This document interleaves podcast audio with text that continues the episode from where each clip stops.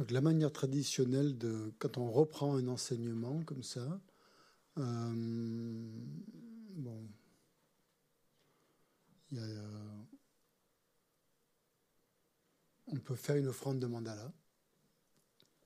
C'est un peu traditionnel. On l'a fait ce matin.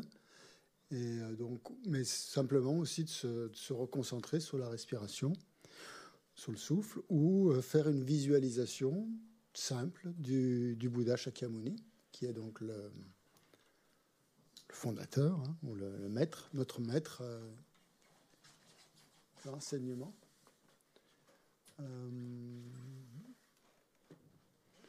Donc peut-être pour ça, on pourrait, si tu peux mettre une, image du Bouddha, hein, tranquillement. Pourquoi donc euh, on fait ça? Cette visualisation du Bouddha, ça permet de se rappeler en fait euh, qui est le Bouddha, quelle est son, importance pour nous. Et on dit donc euh, c'est un grand bénéfice, hein. ça, nous rapproche quelque part de lui, hein. ça, nous, ça nous rapproche de son, de son enseignement et de, son, de ses qualités aussi. Parce que quand on visualise la forme d'un Bouddha, en fait, on visualise ses qualités aussi. Euh, puisque toutes ces qualités, en fait, les qualités d'un Bouddha émanent de, de causes. Hein. Elles ne sont pas arrivées toutes seules, ces, ces, qualités. Elles sont arrivées parce qu'il a pratiqué la voie, justement. En pratiquant la voie, il est devenu comme ça. Et donc, c'est euh, une manière de se rapprocher un peu de la perfection, de visualiser cette image du Bouddha. C'est une manière de créer des mérites, hein, on dit, d'accumuler un peu plus de mérites pour nous, d'avoir un esprit plus, plus pur, plus vertueux. Ça aussi, ça permet une protection aussi, là, l'esprit. Ça protège l'esprit de l'attaque des maras, notamment. Euh, donc, en se rappelant donc euh, sa, détermination à atteindre l'éveil. Hein. Le Bouddha atteint l'éveil au prix d'une énorme détermination. C'est ça qui est, qui est remarquable. C'est-à-dire qu'il lui a fallu. Là, c'est illustré en une vie, par exemple, dans l'histoire du Bouddha. Il est né prince, blablabla, il a atteint l'éveil euh, à l'âge de 37 ans. 37 ans, ça paraît extrêmement court. Mais derrière, il y a d'innombrables vies où le Bouddha, euh, sous d'autres formes, euh, de multiples formes, a pratiqué cette voie, a essayé de trouver, la, de réaliser l'éveil.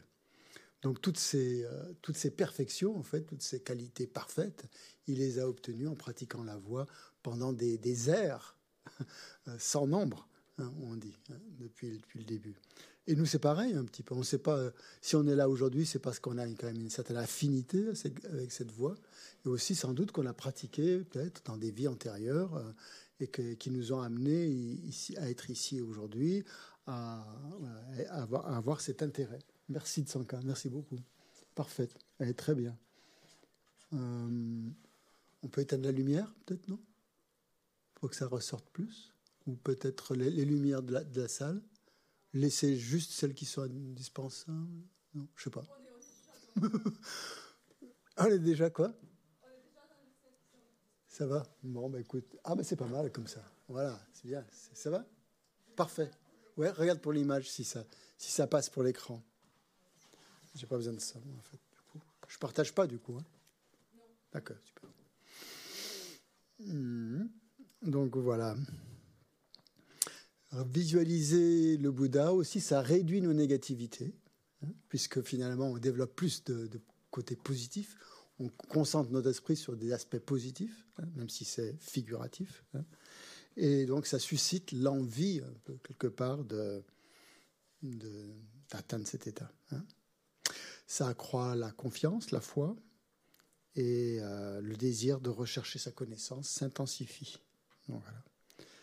Ça apaise, ça calme l'esprit, hein, et ça empêche l'émergence de pensées, euh, notamment négatives. Donc quand on fait une visualisation, euh, on ne cherche pas à voir avec les yeux quelque chose de concret. Hein il se peut que ça marche, mais en général, ça marche pas trop.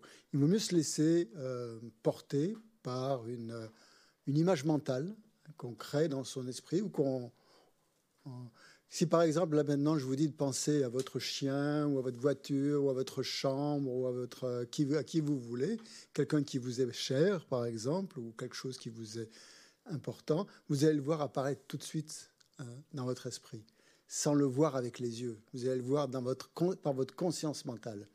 Donc la visualisation, c'est en fait le développement de la conscience mentale, pas de la conscience visuelle.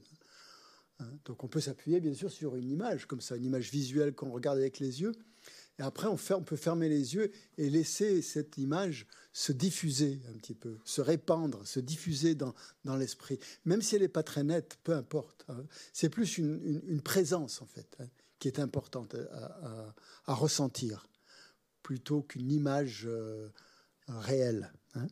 Plus une présence. Et penser que c'est, fait, c'est de la lumière, en fait. C'est pas quelque chose de tangible c'est plus comme, de, comme un arc-en-ciel. Vous savez On le voit, l'arc-en-ciel, mais il est complètement intangible. Mais il est très lumineux en même temps. Hein euh, S'il y a un bon contraste, par exemple. Hein Est-ce qu'on pourrait avoir l'image pour les gens qui sont sur Zoom? Euh, Oui, on est en train de, de, mettre ça au point. Ça va arriver. Sinon, vous en prenez une. Chez vous, vous avez peut-être une image du Bouddha ou sur votre ordinateur, vous allez sur Internet, vous en mettez une, sur une couverture de livre, il y en a. Voilà, par exemple, merci, je voulais en parler. Le livre de découverte du bouddhisme de, ce week-end, hein, enfin, c'est Présentation du chemin, et c'est le numéro 3, donc il est disponible à la boutique, et vous avez une, représentation du Bouddha que vous pouvez mettre devant vous, par exemple, si vous l'avez. Merci. Euh, voilà. Donc je vais vous guider simplement, je vous guide, et puis vous laissez, euh, vous laissez aller euh, par cette image. Hein. Donc cette visualisation, elle se fait à peu près à hauteur du front, hein, devant soi, un espace. Imaginez un espace environ, disons, deux, entre un mètre et deux mètres à peu près, ça va être 50, quoi, en face de vous. Donc vous pouvez fermer les yeux si vous voulez. C'est même recommandé hein,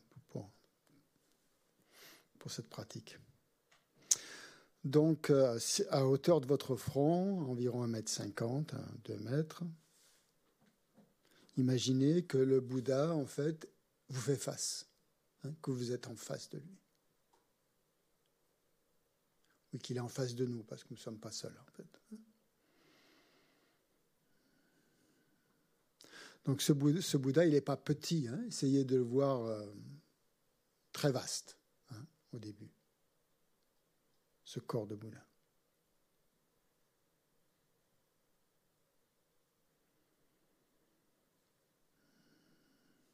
Donc le Bouddha, il est assis sur une espèce de trône, sur une plateforme en fait, qui est carrée,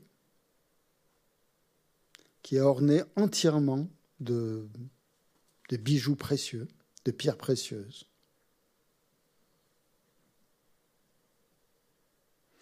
Il est soutenu par huit lions des neiges, donc ça fait quatre à chaque angle. Magnifique lion blanc avec une crémière turquoise qui soutiennent ce, trône, cette plateforme. En fait, ces, huit lions sont les huit grands bodhisattvas.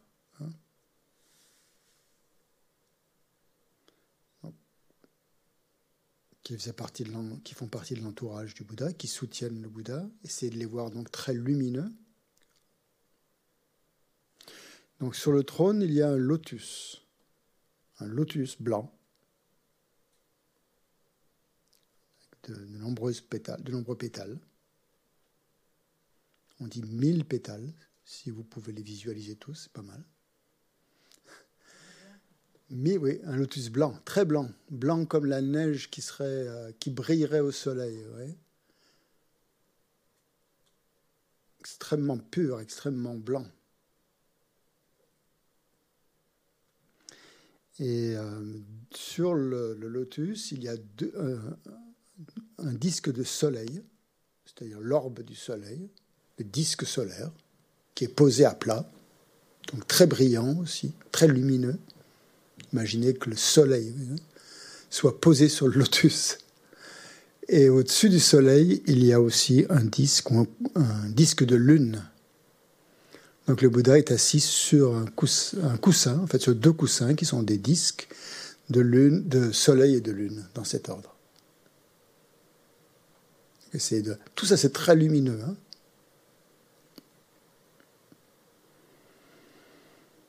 Donc ce sont des coussins de lumière en fait pour le maître, pour le maître le Bouddha Shakyamuni.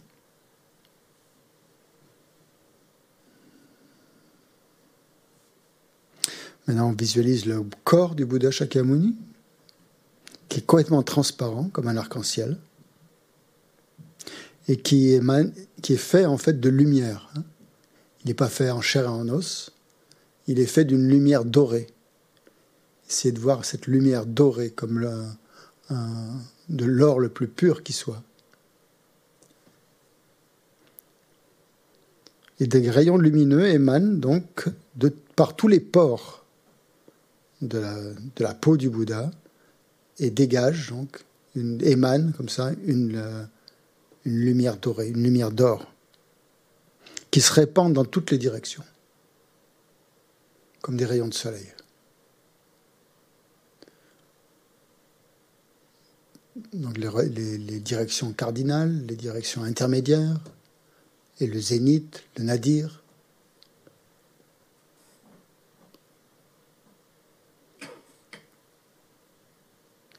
Et pensez que sur chaque rayon de lumière, en fait, ce sont euh, émanent des corps, un nombre incalculable, infini de corps de Bouddha qui partent comme ça des rayons à l'extrémité de chacun des rayons de lumière et qui vont toucher les êtres, toucher les, êtres sensibles dans toutes les directions.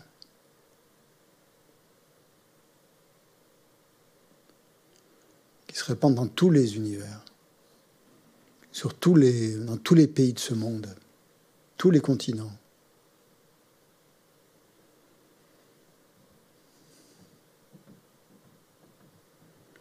Et principalement qui vont dans des pays où, euh, où il y a des conflits en ce moment. Il y en a pas mal.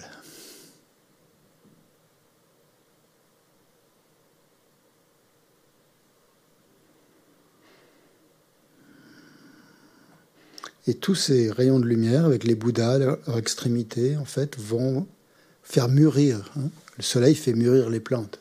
Et ces, rayons de lumière font mûrir l'esprit des êtres qu'ils deviennent plus vertueux, plus calmes, plus apaisés, moins négatifs, plus tranquilles, plus aimants.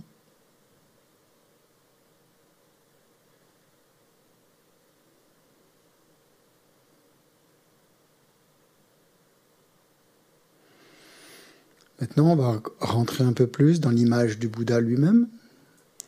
On visualise qu'il est vêtu de robes monastiques, de robes de moine. Ces robes, en fait, ne touchent pas son corps, puisque son corps est immatériel. C'est comme si un peu elle flottait un peu dans, sur cette silhouette. Elles sont à quelques centimètres de sa, de sa peau lumineuse. Et ça, ça marque la puissance de sa réalisation, en fait. Le fait que ces robes monastiques ne touchent pas directement son corps. Elles sont comme suspendues par son aura.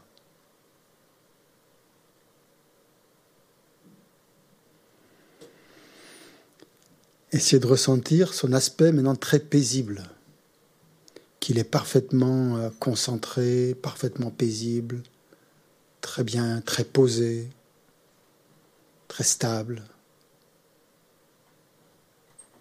et qu'il émane de lui une grande paix.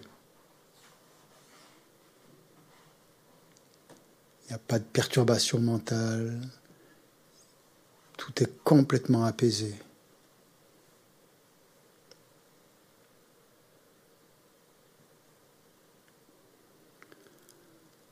Il pensait que chaque pore, chaque atome de son corps, en fait, a le pouvoir d'apaiser quiconque est en sa présence, quiconque le visualise.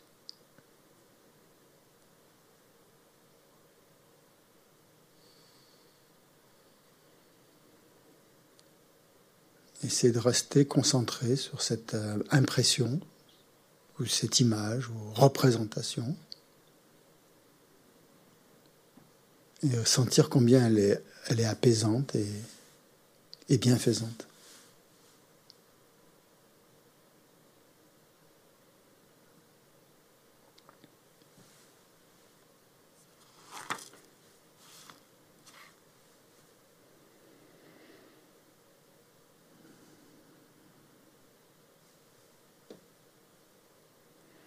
Ensuite, on continue à rentrer un peu plus dans la visualisation. On va visualiser ses mains maintenant. Donc sa main droite, elle est posée contre son genou droit. Elle touche le disque de lune. Son majeur touche le disque de lune. Donc ça, c'est le, mudra qui s'appelle le mudra de toucher la terre ou de prendre la terre à témoin. Ça veut dire qu'il a un un parfait contrôle sur les, sur les maras, sur les perturbations mentales, sur les forces négatives. Elles sont complètement soumises. Elles ne peuvent nous faire aucun mal.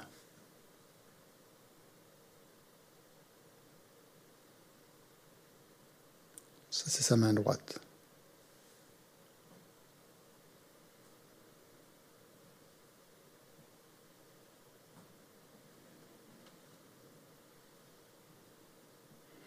Sa main gauche, elle tient un bol, un bol qui contient du nectar, ou plutôt quatre nectars. Un nectar d'immortalité, un nectar, euh, une panacée qui élimine toutes les maladies, un nectar de purification, et un nectar de sagesse. Ça, c'est le contenu du bol que le Bouddha tient dans sa main gauche. Et on remarque que sa main gauche, elle est dans le geste de la méditation aussi. C'est-à-dire la, paume tournée vers le haut, parfaitement stable, et tient donc cette panacée, ces quatre nectars.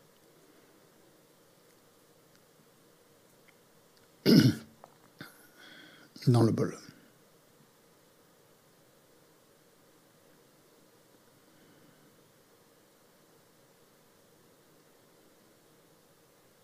C'est-à-dire que le Bouddha a le pouvoir d'éliminer toutes les maladies,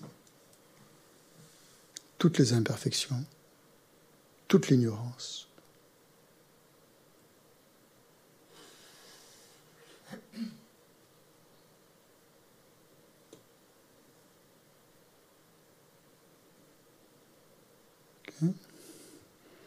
Ensuite, on va monter un peu, regarder le visage du Bouddha maintenant qui est très beau. Les traits sont très fins, très beaux. Il a un regard euh, très, très aimant. Ses yeux ne sont pas complètement ouverts, pas complètement fermés. Et on a l'impression qu'il nous voit, qu'il nous voit qu'il nous regarde avec amour. Et pas seulement nous, mais tous les êtres aussi qui sont autour de nous, près de nous, les gens qui font partie de notre, de notre vie, qui sont avec nous, on les imagine aussi. Il a un léger sourire, un sourire qui est compatissant, apaisant.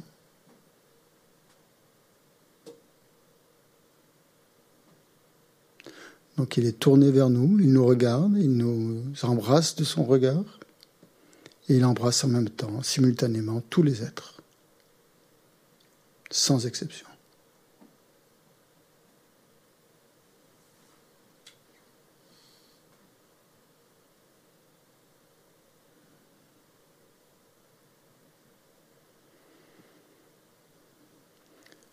Vous sentez que son esprit est complètement libre de tout jugement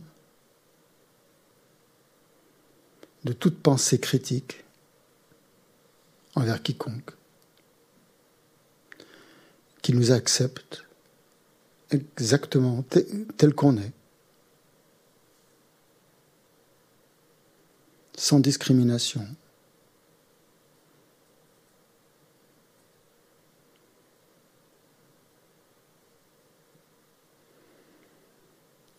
Si on peut, on peut essayer de se concentrer sur son regard, sur ses yeux, qui sont extrêmement euh, paisibles, son regard très paisible, et ses yeux longs, fins, étroits.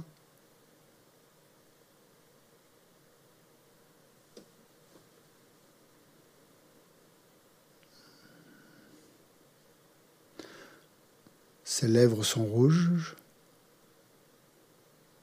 Ses oreilles ont des lobes très longs. Ses cheveux sont bleu-noir.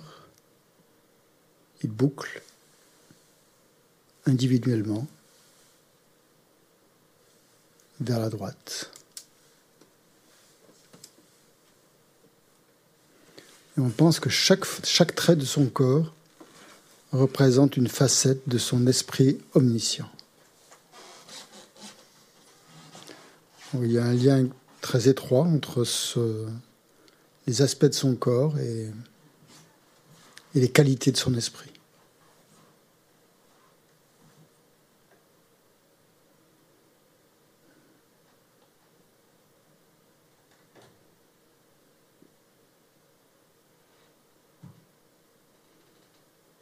Omniscient, ça veut dire qu'il voit tous les phénomènes tels qu'ils sont et tous autant qu'ils sont.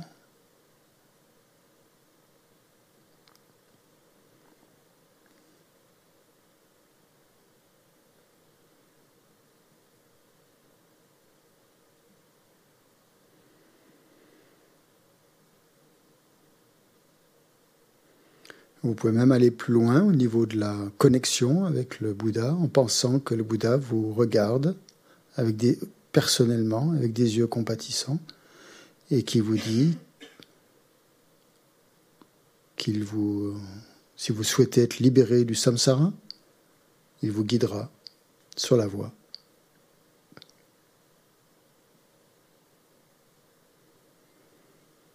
Vous, vous entendez sa, sa voix qui, dit ça, qu'il est prêt à vous guider si vous le souhaitez.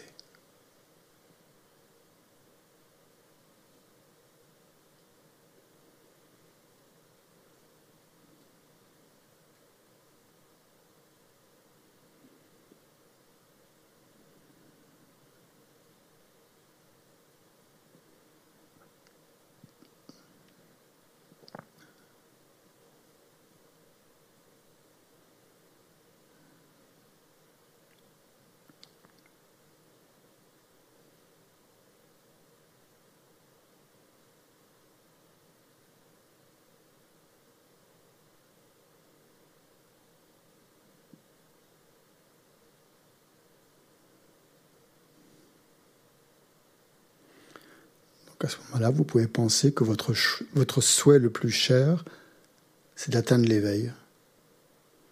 C'est votre souhait le plus profond, que vous aimeriez atteindre cet état pour libérer tous les êtres de leur souffrance et de leur cause. Pour les amener à l'éveil suprême à l'état de Bouddha. Et que c'est dans cette intention-là que vous allez euh, écouter les, les enseignements du Bouddha et suivre sa voie.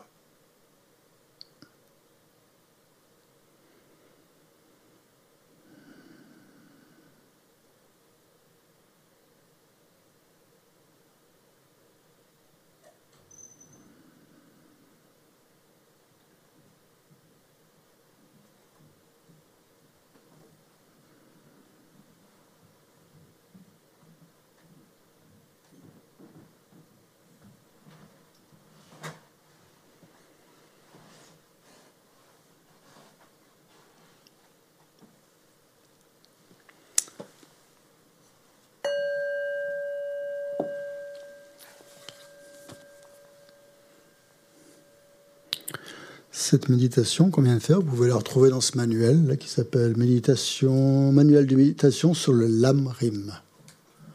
Donc Lam-Rim, c'est, euh, vous savez, c'est, du tibétain. Lam, c'est la voix, en fait. Puisqu'on parle de la voix, autant connaître le mot tibétain, vous allez le trouver souvent hein, si vous revenez ici. Euh, le mot Lam, Lam veut dire voix, et Rim veut dire euh, progressif, graduel, gradué, les étapes de la voie, on peut dire. On peut le traduire, la voie progressive, les étapes de la voie, la voie graduelle. L'amrim, c'est ce qu'on va étudier pendant ces deux ans. On va reparler du lamrim. Euh, qu'est-ce que je vais vous dire? Oui, donc il y a ce, livre Découverte de bouddhisme, là, qui est, le numéro 3, qui reprend. Euh, il y a plusieurs enseignements dedans un de la Mayeshe, un de, de Geshe Sopa, qui était le maître un des maîtres de la Mayeshe. Et puis il y a un, petit exposé sur la voie de l'éveil par Nick Ribush, qui est un, étudiant de la Mayeshe. Et euh, ouais, pour, euh, pour votre lecture, maintenant, il y a la Bible. ça, s'appelle La voie vers l'éveil. Hein dans le bouddhisme tibétain. C'est euh, Geshe Acharya Tupten Loden. C'est le Lamrim. C'est ça, c'est la voie progressive euh, présentée de manière assez simple, ouverte, très, assez facile à lire, hein, euh, très abordable. Il y a tout. Dedans, il y a tout. Hein, toute la voie. Là. Vous avez tous les. Les ouvrages rouges. Geshe Sopa? C'est un peu plus difficile à lire. C'est pas je vous le, pas que je vous le déconseille, mais si vous si vous, vous voulez vraiment euh, connaître et commencer, disons, si vous commencez, il vaut mieux commencer par ça. Hein. et après, comme vous avez bien assimilé ça, passer pour approfondir, pour entrer plus dans les détails, avoir plus de précision, vous pouvez lire les cinq volumes. On en a quatre pour l'instant, mais il y en aura cinq bientôt. C'est euh, plus, beaucoup plus approfondi. Pour des débutants, un petit peu difficile à lire. Il y a beaucoup de terminologie, beaucoup de concepts. C'est très très très bien, très très très bien. Mais euh, pour commencer, je ne le, le, recommande pas. Je recommande plutôt celui-là, qui est vraiment très très abordable et très très bien structuré, très clair, Très, euh, voilà. Il y a la boutique, vous pouvez la voir aussi sur les éditions Mayana. Il sera bientôt, je ne sais pas quand, peut-être l'année, cette année, non, plutôt l'année prochaine, cette année c'est un peu dur, euh, sous forme euh, e-book, je pense. C'est encore, ça c'est pas encore fini, mais bon, ce sera bientôt, je pense. Donc là, c'est plus pour le contenu, ça c'est pour le contenu méditatif, on va dire. Et ça, c'est plus pour le contenu théorique, hein, toute la théorie des, différents, des différents. Donc c'est exactement ça hein, qu'on va suivre. Vous n'avez pas besoin de, rien d'autre, en fait. Hein. Si vous voulez comme ouvrage pour, ces deux ans, pour vous accompagner sur la voie, je vous conseille ces deux choses. Plus les, petites lectures pour vous inspirer, voilà, si, euh, pour vous donner un peu plus d'inspiration par rapport à chaque module. Mais avec ça et ça, vous êtes, euh, vous êtes parés.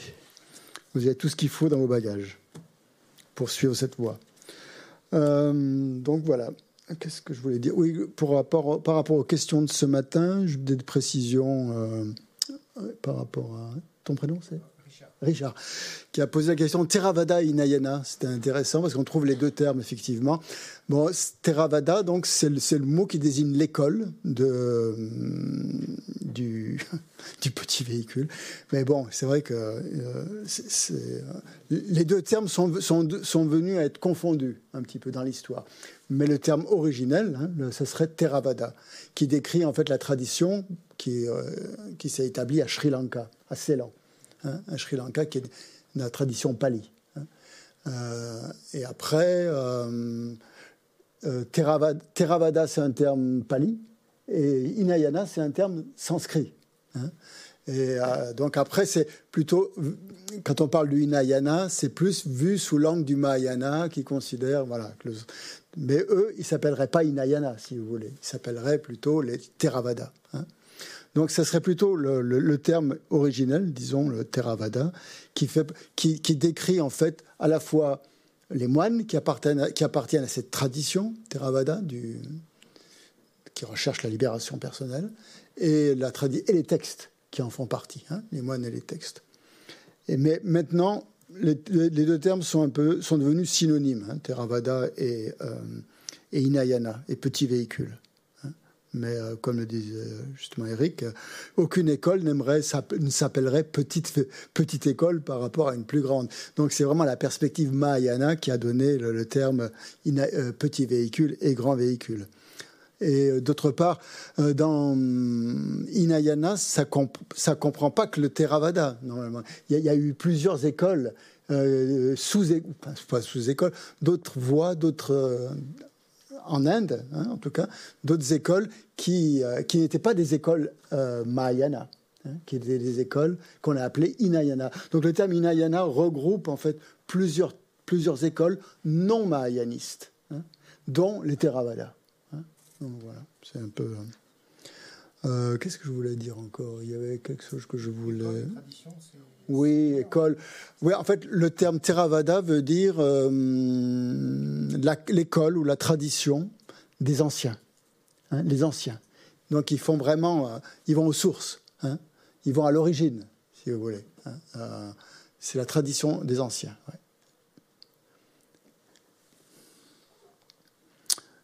Et euh, voilà, donc c'est ce que veut dire Theravada.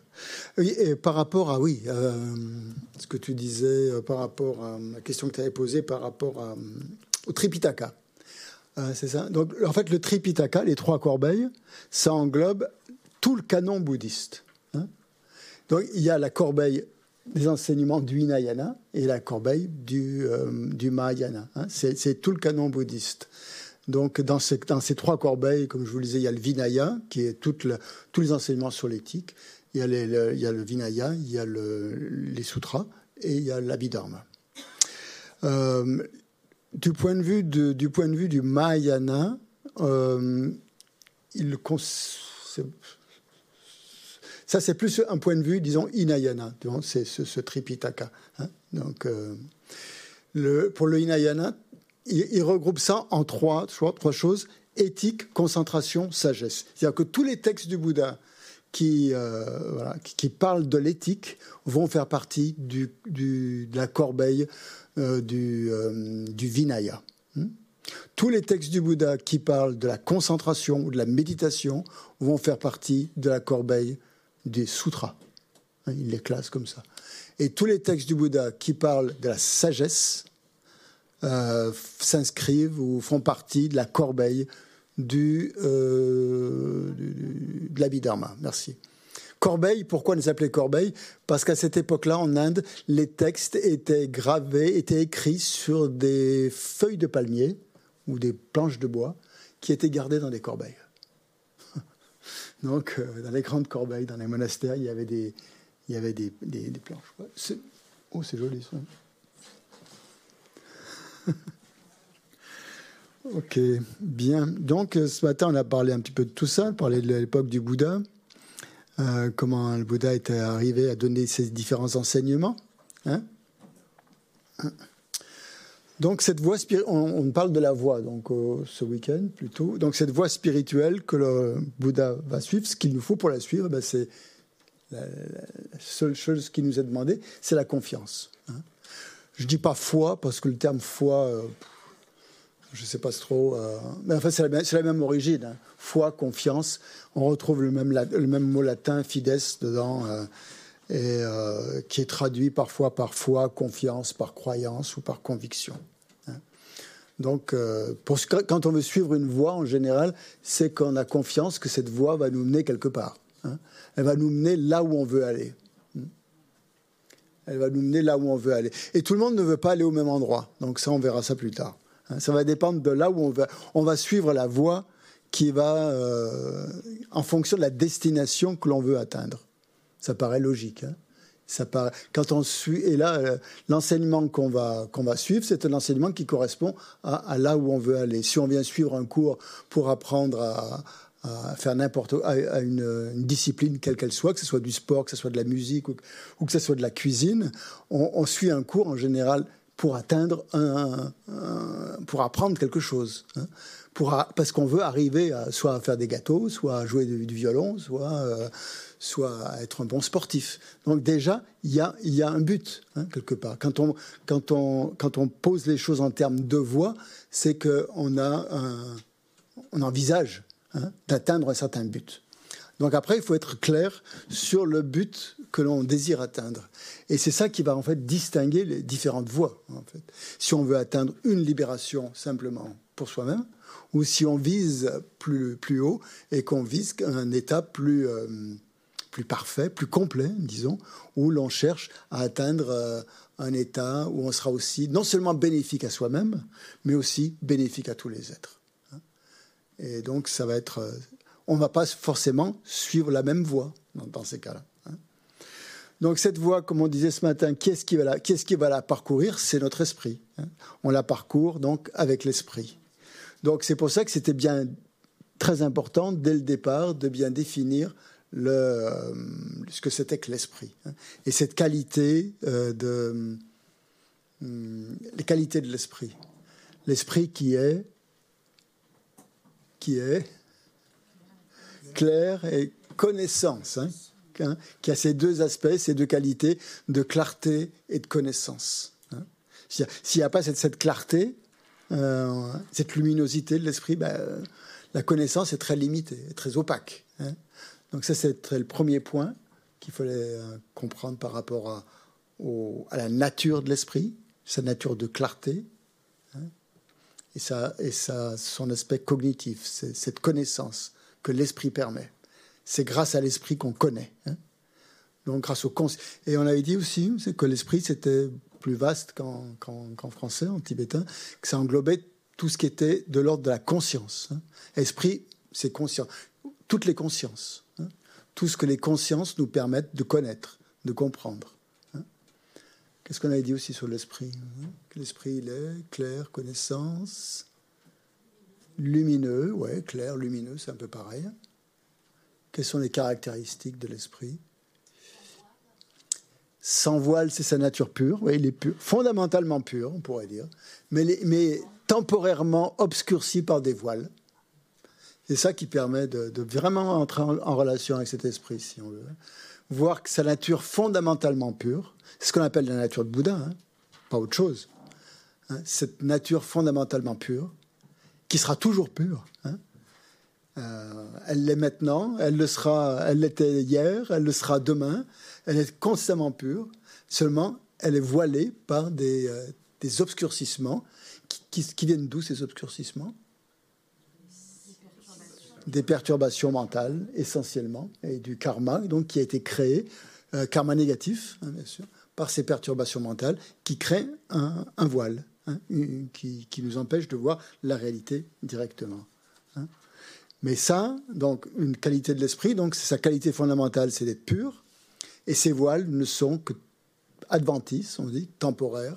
Ils sont là mais peuvent être éliminés ils ne font pas partie de la nature de l'esprit autrement dit comme des nuages dans le ciel qui ne font pas partie de la nature du ciel. Ouais, donc ça, on avait bien, bien vu, ça, par rapport à l'esprit. Qu'est-ce qu'on avait vu par rapport à l'esprit? Qu'est-ce qu'on avait dit? La continuité causale, ouais. Que l'instant présent de l'esprit, il vient d'un instant antérieur. Donc il y a une, une, causalité causale entre d'un instant à l'autre. C'est une continuité mentale. L'esprit est, est, un continuum, en fait.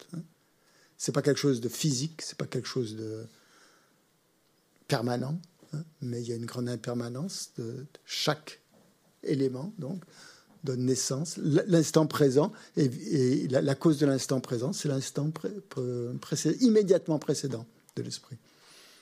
Et l'esprit suivant, c'est euh, l'instant maintenant aura pour effet euh, l'instant suivant de l'esprit. Donc cette continuité qui permet vraiment de remonter euh, jusqu'où? Jusqu'au début? Ben voilà, qu'il n'y a pas, de début.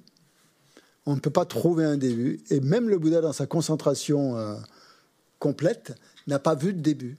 Donc il, vous dit, c'est une fausse, il nous dit c'est une fausse question, le début. Si vous cherchez un début, vous n'allez pas en trouver. Parce qu'il y aura forcément une cause à ce début peut pas y avoir un premier, une première, un premier début sans cause. Ok, donc les scientifiques vont dire qu'il y a un Big Bang, mais il avant, ce Big Bang, il y avait un, il premier un autre Big Bang hein, qui a donné naissance à ce Big Bang, etc. Donc, pas de perte de temps que de chercher un début, vous n'en trouverez pas. Hein On peut dire comme une roue, oui, qui tourne. Mais une roue, c'est un peu fermé. Donc, j'aime pas, peut-être pas. Ben, le samsara, c'est une roue, hein, de toute façon, comme on verra, qui tourne un peu sur elle-même. Euh, on peut voir ça comme une roue, si on pense qu'on est enfermé dans le samsara, bien sûr. Comme une roue dont, on n'est pas libéré. Et. Euh, voilà. euh, y a une, alors, est-ce qu'il n'y a, pas de fin alors? À l'esprit? Bah non. S'il n'y a pas de début, il n'y a pas de fin. Oui, d'accord. Mmh. Très bien. Mmh. Le cercle japonais Oui. non fermé Oui, un cercle non fermé. Mmh. D'accord. Ça existe? Ah, Vous connaissez pas? Non, non, je ne connais pas trop moi, les autres. hein. Ah oui, d'accord. Un, ok. Un cercle non fermé. Oui, je vois, le- je vois le- la calligraphie, effectivement. ouais. Un cercle non fermé. Est-ce qu'on appelle ça encore un cercle par définition? Oui, on peut dire ça, un cercle. Oui, c'est un symbole de la vacuité. oui, oui d'accord. Symbole de la vacuité pour les, pour les Japonais. Ouais. D'accord.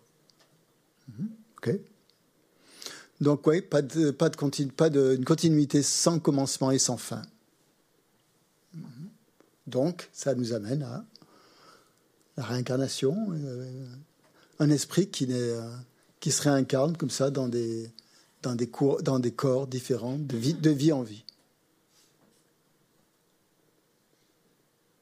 Mhm. Autre chose par rapport à l'esprit qu'on avait vu?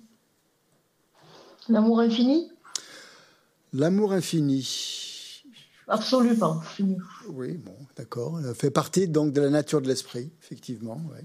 Si, on, si on le développe, plus on va développer de l'amour, plus, euh, plus il va se développer. Puisqu'il fait partie de la nature de l'esprit. Est-ce que l'énergie fait partie de. L'énergie fait partie. Je ne sais pas ce que c'est que l'énergie, euh, franchement. euh, je sais pas. Ouais. L'énergie, c'est très, euh, c'est très subtil. hein. Donc, pour suivre cette voie, on a besoin de confiance. hein. Et donc, le Bouddha nous va, va nous, pour, va nous demander d'avoir quatre types, quatre types de confiance, de la plus grossière à la plus subtile, qui sont importantes hein, à, prendre en considération. C'est même capital.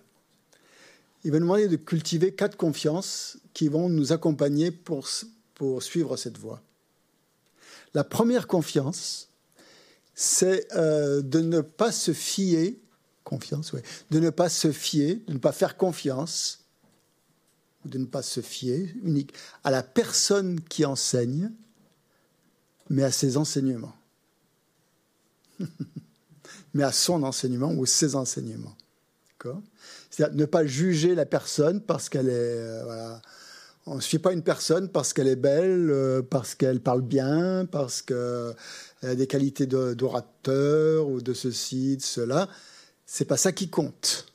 Ce qui compte, c'est ce qu'elle dit, c'est ce qu'elle enseigne, c'est les mots qu'elle prononce, c'est son enseignement. C'est pas l'aspect physique, hein, autrement dit, de cette personne qu'il faut regarder.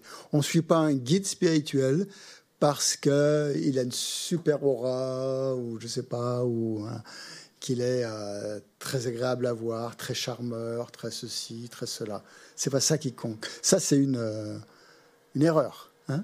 On peut se fier à, un guide spirituel ou prendre pour guide spirituel quelqu'un qui a uniquement des qualités physiques ou d'orateur.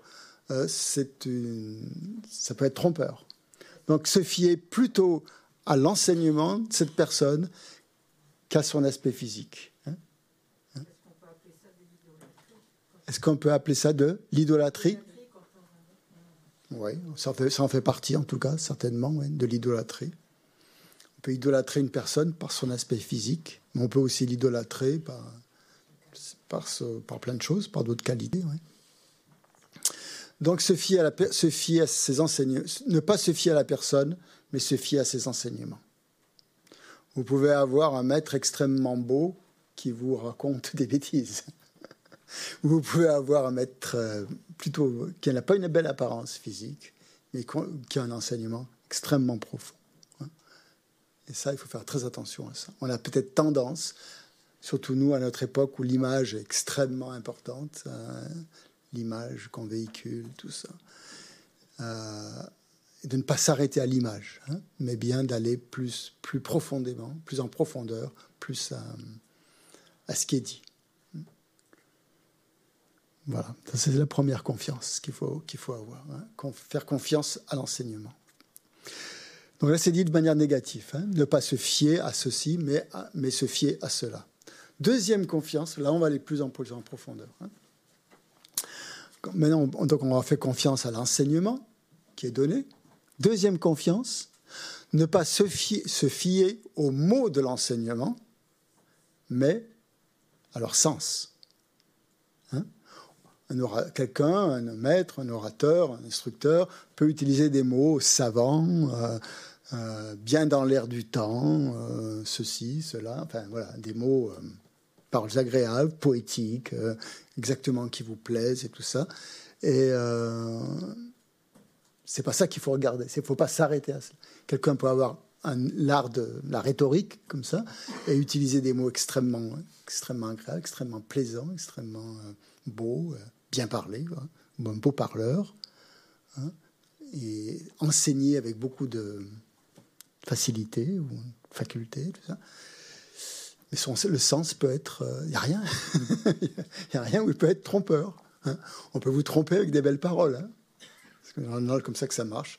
Donc ne pas, ne pas être trop influencé par euh, les, euh, les mots de l'enseignement, mais, par le, mais plutôt être, se fier au sens, à ce qui est dit derrière. Et ça aussi, c'est très important.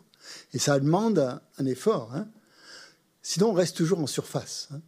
Surface de l'image, de l'apparence, surface des mots qui, qui sonnent bien à nos oreilles, qui nous touchent, qui ont l'air euh, de venir de quelqu'un d'éduqué ou je sais pas quoi.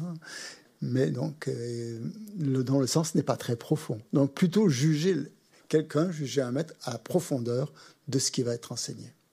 Et ça, bien sûr, ces, choses-là, ces confiances, on les retrouvera quand il, dans le module prochain, quand il s'agira, je dis, tout est construit, tout est progressif, quand il s'agira de faire confiance à un maître spirituel, de trouver un maître, hein, de s'en remettre à un maître, de, voilà, de suivre un maître spirituel. hein. Il faudra justement faire attention à cela, hein, des choses comme ça. Troisième, euh, troisième point, donc on est dans le sens. On, on ne fait plus attention aux mots, mais on écoute le sens. Alors là, ça devient plus subtil. Ça demande encore plus de réflexion. Ne pas se fier au sens provisoire, mais au sens définitif. Et donc, ça fait référence aux enseignements du Bouddha. Quand il a enseigné certains enseignements, il les a donnés dans un sens provisoire, qui n'était pas le sens définitif. C'est-à-dire qu'il fallait les interpréter. hein. les interpréter par rapport au sens définitif, qui est la vacuité, par exemple. Donc le Bouddha a donné de multiples enseignements euh, provisoires en fonction des gens qui étaient là, en fonction de l'auditoire, en fonction du temps, de l'époque, du lieu, euh, de ce qu'on demandait. Tout ça, tout ça c'est provisoire. hein. Tout ça, c'est un peu, je ne vais pas, pas- dire anecdotique, mais un petit peu quand même. Ça fait partie de, l'environnement. C'est plus conventionnel. hein. C'est lié à, à certaines conventions de l'époque. Conventions, euh, toutes sortes de conventions qui existaient à ce moment-là et qui continuent à exister. Donc bien faire la différence entre un enseignement qui est provisoire, on va dire, et un enseignement plus définitif. C'est-à-dire qui, qui ne s'arrête pas euh, aux conditions au- euh, du, du moment, de l'époque, du lieu, mais qui a, qui a un sens beaucoup plus profond, qui touche l'ultime, si vous voulez, qui a un sens ultime, et pas simplement un sens conventionnel. Donc là, ça demande encore plus d'introspection, de, réflexion et de, ouais, de réflexion, d'intelligence peut-être aussi. Donc là, la barre est un petit peu plus haut, on va dire. Mais c'est toujours ça qu'il faut, analyser. hein. Donc faire confiance à, en revenir toujours au sens définitif de la parole de Dieu. Et c'est dans ce sens-là qu'il n'y a pas de dogme. On a parlé de dogme hein, ce matin. hein. Euh, ça devient dogmatique à partir du moment où, on fait du sens provisoire quelque chose de définitif, alors que ça ne l'est pas.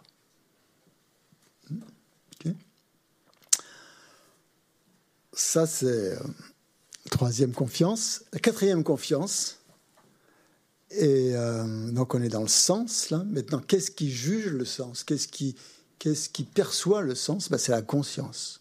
hein. C'est la conscience. C'est l'aspect cognitif de notre esprit, hein, qui est une de ses qualités, de ses natures, qui perçoit le sens. Et là, justement, c'est vraiment à l'intérieur, au plus profond de nous, on pourrait dire, c'est ne pas se fier seul, ne pas se fier à la conscience conceptuelle, mais à la sagesse non duelle, si vous l'avez atteinte, Hein, si vous la percevez, si vous l'avez, euh, si vous y avez un accès direct. hein. Mais pourquoi pas. Ne sais pas qui vous êtes. hein. Euh, La conscience conceptuelle, vous savez, quand on a vu sur l'esprit, qu'est-ce qu'on a dit de la conscience conceptuelle? Vous vous souvenez? Elle est erronée parce qu'elle se fait une représentation des choses. hein.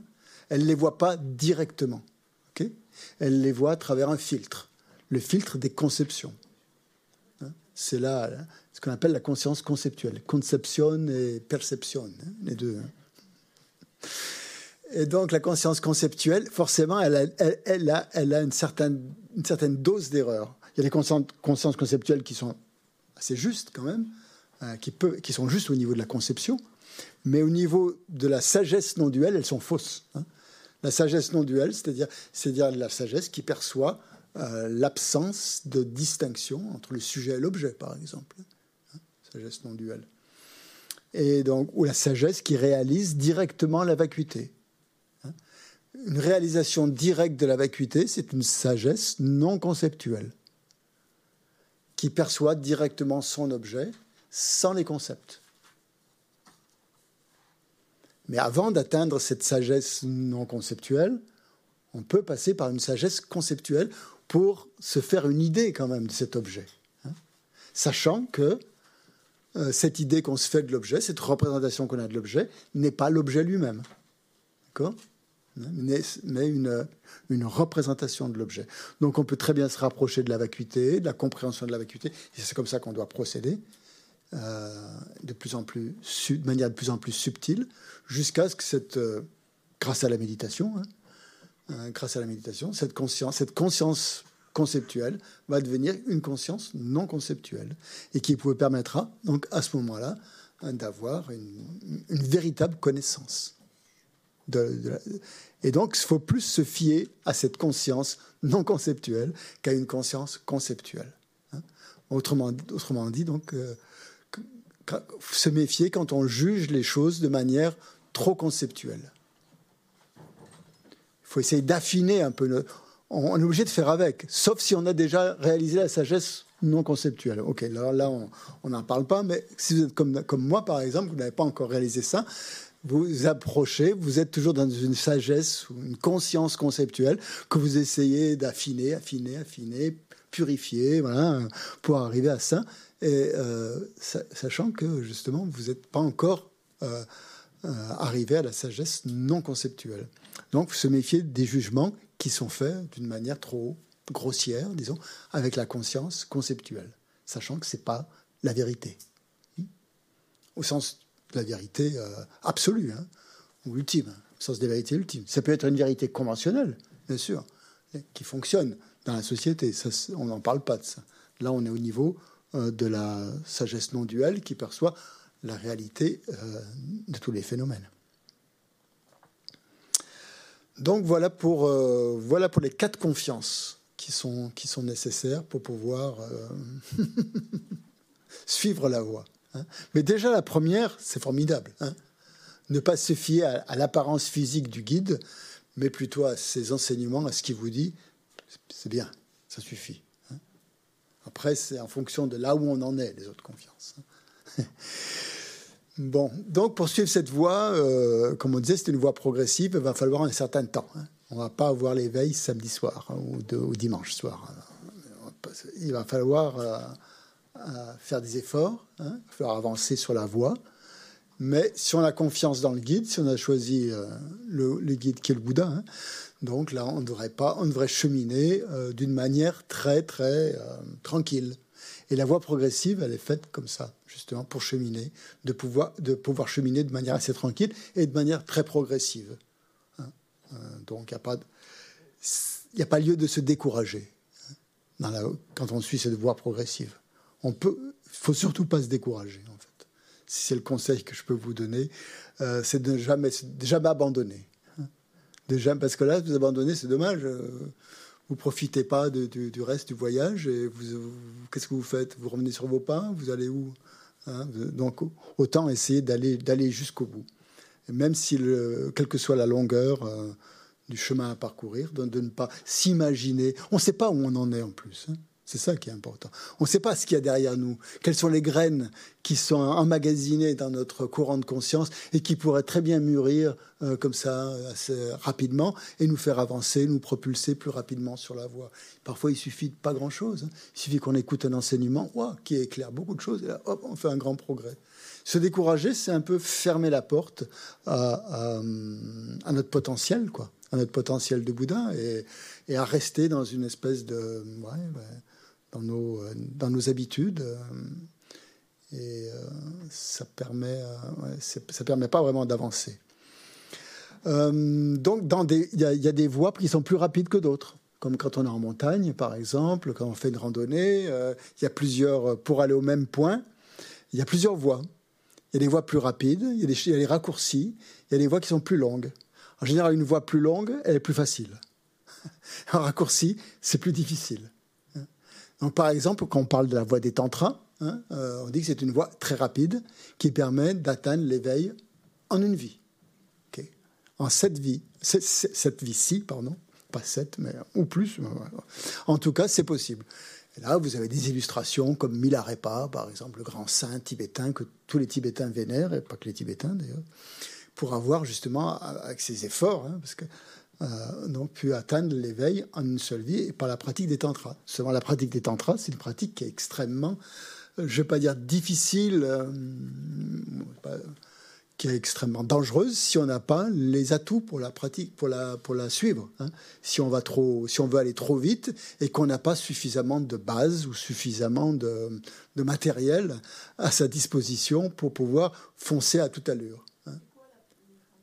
Les tantras, c'est une pratique, c'est les pratiques plus ésotériques, disons, que le Bouddha aussi enseigné et qui font partie du Mahayana, hein, du grand véhicule. Ça veut dire quoi qu'ils font partie du grand véhicule? C'est-à-dire qu'elles sont fondées sur la compassion. hein. L'essence du grand véhicule, c'est la compassion, d'accord? L'essence du petit véhicule, du Hinayana, c'est la sagesse. Donc là, on va trouver deux, euh, deux éléments indispensables sur toute la voie qu'on va développer sur toute la voie, c'était la, la compassion et la sagesse. Hein ce qu'on appelle les moyens habiles, ou les moyens, oui, les méthodes, les méthodes habiles, et, euh, la sagesse. Donc la- la- l'aspect inayana, l'aspect, va vraiment mettre l'accent sur le côté sagesse, réaliser la libération grâce à la sagesse. Et le mahayana, bien sûr, met l'accent sur la sagesse, évidemment, mais aussi sur la compassion. Insiste beaucoup plus sur la compassion que le hinayana. Donc le, le tantra, qui est une, euh, qui est une voie, euh, le vajrayana, hein, un yana, un véhicule des tantras. Vajra veut dire indestructible, vajra veut dire adamantin, vajra veut dire diamant, véhicule de diamant, comme on dit. C'est le véhicule, ça, ça fait rêver avec les mots comme ça. Attention, hein, ne vous fiez pas seulement aux mots. Euh, c'est le véhicule qui permet d'aller le plus rapide mais qui était réservé aux bodhisattvas, justement, qui avaient euh, euh, les bases pour, pour, les pour, pour le pratiquer. Bon, il y aura un module là-dessus, ça sera tout à la fin de votre euh, cursus sur la voie des tantras. Donc, patience. Mais on n'en est pas là. hein. On est pas encore là. De toute façon, on, va, on, en, on en reparlera. Ça. Tout simplement pour vous dire qu'il y a des voies plus, plus longues et des voies plus rapides.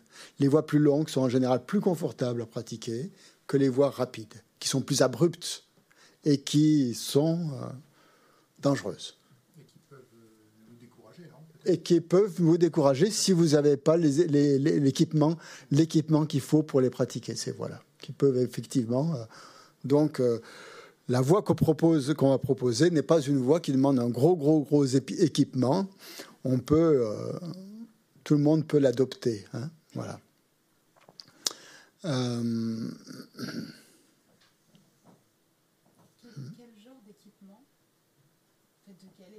Il faut- pour pouvoir suivre le Vajrayana, eh ben, c'est ça. Il faut la, vacuité, la sagesse qui réalise la vacuité et la compassion pour tous les êtres. C'est indispensable. C'est c'est deux choses que l'on va euh, acquérir, que l'on va cultiver en pratiquant la voie progressive. hein. C'est les deux éléments fondamentaux. Dans les textes, ils appellent ça les deux ailes de l'oiseau. hein. Pour, un- pour qu'un oiseau puisse voler dans le ciel, il lui faut deux ailes. S'il n'y en a qu'une, il ne vole pas. hein. Et donc, pour s'élever jusqu'à la bouddhéité, pour voler dans le ciel jusqu'à la bouddhéité, il faut avoir ces deux, ces deux aspects que sont la compassion et la sagesse. hein. Ces deux, ces deux principes. Sinon, ça ne marche pas. Une sagesse euh, sans compassion, ça reste très froid, voire très intellectuel, très tourné sur soi, donc peut-être encore une trace d'ego. Et une compassion sans sagesse, euh, il manque quelque chose, quoi. On peut faire des erreurs. hein. Si on a de la compassion mais pas de sagesse, on peut, être, euh, faire de grosses erreurs. hein. Donc il faut, quand on applique la compassion, il faut savoir quand, comment, pourquoi on l'applique. Ça, c'est important. Ouais, prenez bien. Si vous faites des questions longues, vous pouvez prendre le micro. Sinon, je peux les répéter. Je crois pas que ce soit une question longue, mais moi je suis un peu perdue là. En fait, Ah, merci de le dire, en tout cas. Oui, euh, oui. oui. euh, Dites-le si quand vous êtes perdu. oui. Le Hinayana, le petit véhicule, c'est le véhicule qui s'appuie sur la sagesse, Mm. si j'ai bien compris. Et le Mahayana sur la compassion Et la sagesse. et la sagesse. Et la sagesse. Mais je ne comprends pas pourquoi cette dis- La compassion- distinction. Je veux dire, de toute façon, pour euh, prendre la voie, euh, la voie de l'enseignement du, du Bouddha, il faut passer par ces deux. Oui. Tout à fait. Alors pourquoi distinguer? Parce que dans le Mahayana, on va mettre beaucoup plus l'accent sur la compassion. Ça ne veut pas dire que la compassion n'existe pas du tout dans le Hinayana. Bien sûr qu'il y a de l'amour, il y a la bienveillance, il y a de la compassion. Mais, il n'y aura pas cette euh, volonté, cette aspiration, cet engagement même à atteindre l'éveil. La compassion ne sera pas suffisamment forte hein, dans le Hinayana pour avoir, pour générer cette volonté d'atteindre l'éveil pour le bien de tous les êtres. Et c'est ça qu'on cultive dans le Mahayana.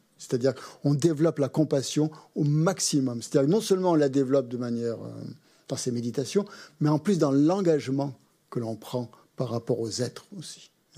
Donc c'est un aspect beaucoup plus d'engagement dans le Mahayana. On est engagé vis-à-vis des autres. Et alors que, dans le Hinayana, on n'est pas aussi engagé. Voilà, c'est tout. Mais bien sûr qu'il y a de la compassion. On ne les développe pas. Merci pour un, pour la précision. Commencer par l'un. On peut faire ça. C'est peut-être une voie progressive. Commencer par le Hinayana et après pratiquer le Mahayana. Mais on peut, comme le Hinayana fait partie et, aussi, euh, le, le- je veux dire, le pardon, le Mahayana s'appuie sur le Hinayana. Donc on retrouve bien sûr des éléments du Hinayana qui sont intégrés au Mahayana. Donc autant suivre le Mahayana, puisque vous allez retrouver le Hinayana dedans. C'est c'est la perspective de la voie tibétaine. hein. C'est-à-dire de ne pas suivre que le Hinayana, mais de prendre le Mahayana, puisque le Mahayana intègre des éléments du Hinayana. Ça, répond aux questions? C'est plus clair? D'accord. Quand c'est pas clair, hein, dites-le. hein, on est là pour ça. On n'est pas. hein, Dans mes explications, moi, je suis pas toujours clair. ou parfois, je vais trop vite. Alors, euh, ça me permet de revenir euh, sur certains points, tout ce qu'il faut expliciter. Ok. Donc, on était arrivé à l'enseignement du Bouddha. Maintenant, on va aller un peu plus loin. On va aller au Tibet, voir un peu ce qui s'est passé par là-bas. Donc, euh, le Bouddha a donné son enseignement, euh, voilà, et puis le, bouddhisme a prospéré euh, pendant à peu près ju- jusqu'au Xe siècle, à peu près en Inde. Avec beaucoup de avec des grands monastères, avec euh, tout ça, de, grands érudits qui ont commenté les paroles du Bouddha, qui ont, écrit des commentaires, qui ont explicité plein, plein, plein de choses, qui ont, écrit des volumes entiers sur, euh, sur les enseignements du Bouddha. Donc un gros, gros développement en Inde pendant dix siècles à peu près. Euh, l'époque après l'époque du Bouddha, avec de grands érudits, de grands yogis, de grands méditants, de grands, et euh, donc, de grandes universités monastiques se sont développées, comme Nalanda, Vikramalashila, qui ont formé de, de grands êtres, dont on a encore les, les traces euh, textuelles, livresques, hein, qui ont laissé des commentaires euh, extrêmement importants, comme Nagarjuna, Shantideva, enfin des noms que vous avez peut-être entendu, tout ça, et qui, qui, qui, sont des maîtres du Mahayana, c'est-à-dire que leur enseignement, il est axé sur la compassion et sur le développement de la compassion et le développement de la sagesse qui réalise la vacuité. On va retrouver ces deux éléments fondamentaux dans tous les traités. Donc on fait une distinction entre deux choses, les, sutras, hein, qui sont la parole du Bouddha, et les traités qui expliquent la parole du Bouddha. Deux choses différentes. Hein. Quand on parle de traités dans, le bouddhisme, ce ne sont pas les, les paroles du Bouddha, ce sont des textes qui euh, explicite la parole du Bouddha. Pourquoi ces textes qui explicitent la parole du Bouddha? Parce que au fil des ans, en fait, la conscience, euh, on est dans un âge de déclin. Hein. Donc depuis l'époque du Bouddha jusqu'à notre époque, euh, ça décline. Hein. Donc pour pouvoir comprendre les enseignements du Bouddha, il faut de plus en plus d'explications. Et ces explications, elles doivent être fondées sur l'époque qu'on est en train de vivre, hein, forcément. Donc, euh, à différentes époques, on a expliqué les enseignements de manière différente. Au premier siècle, deuxième siècle, troisième siècle, hein, etc. Donc, les, commentateurs, les exégètes, comme on dit, de la parole du Bouddha, euh, euh, ont écrit des textes en fonction de leur époque, en fonction des gens aussi à qui ils s'adressaient, pour pouvoir transmettre cet enseignement. Hein. Parce que à l'époque du Bouddha, il suffisait que le Bouddha dise tous les phénomènes sont impermanents, que boum, tout le monde le réalisait. Pas simplement on le comprenait intellectuellement, mais on avait tout de suite une réalisation directe. Vous entendiez ça de la parole du Bouddha, ça vous, ça vous éveillait complètement. Là, on était vraiment dans le côté spirituel, un peu magique, sans doute. À notre époque, ça se passe plus tellement comme ça. Il faut qu'on lise des commentaires, qu'on relise, et ces commentaires deviennent de plus en plus volumineux. Ah, euh, on voit pas. tout ça, là, vous voyez euh, Ça, sont les textes sanscrits qui sont en haut là-haut, dans ces, dans ces tissus, c'est les textes euh, sanscrits, c'est-à-dire les paroles du Bouddha et les commentaires qui explicitent les paroles du Bouddha, qui ont été traduits en tibétain. Hein. Tout ça, ce sont des textes tibétains qui sont en haut. Et on appelle ces deux, on appelle ça le, le Kangyur et le Tengyur. C'est-à-dire, Kangyur, c'est la parole du Bouddha, Tengyur, c'est les traités qui explicitent la parole du Bouddha. Et les Tibétains ont tout traduit. Kangyur, K-A-N, K-A-N, Gyur, G-Y-O-U-R, et Tengyur, T-E-N, G-Y-O-U-R. Kang, K, K, ça veut dire la parole. Donc K et Gyur, ça fait Kangyur en tibétain. Et Ten, ça veut dire traiter. Tengyur. Gyur, ça veut dire traduire. Gyur, ça veut dire transformer, traduire. traduire. Vous transformer, c'est pareil. Quand on traduit, on transforme. On peut dire qu'il y a une évolution dans les traités Il y a une évolution justement historique, puisque les traités sont, sont, devenus de plus en plus volumineux au fil du temps pour pouvoir les faire comprendre à leurs compatriotes, quoi, si vous voulez. Ils sont devenus plus explicites, il a fallu de plus en plus de mots pour les faire passer. Hein.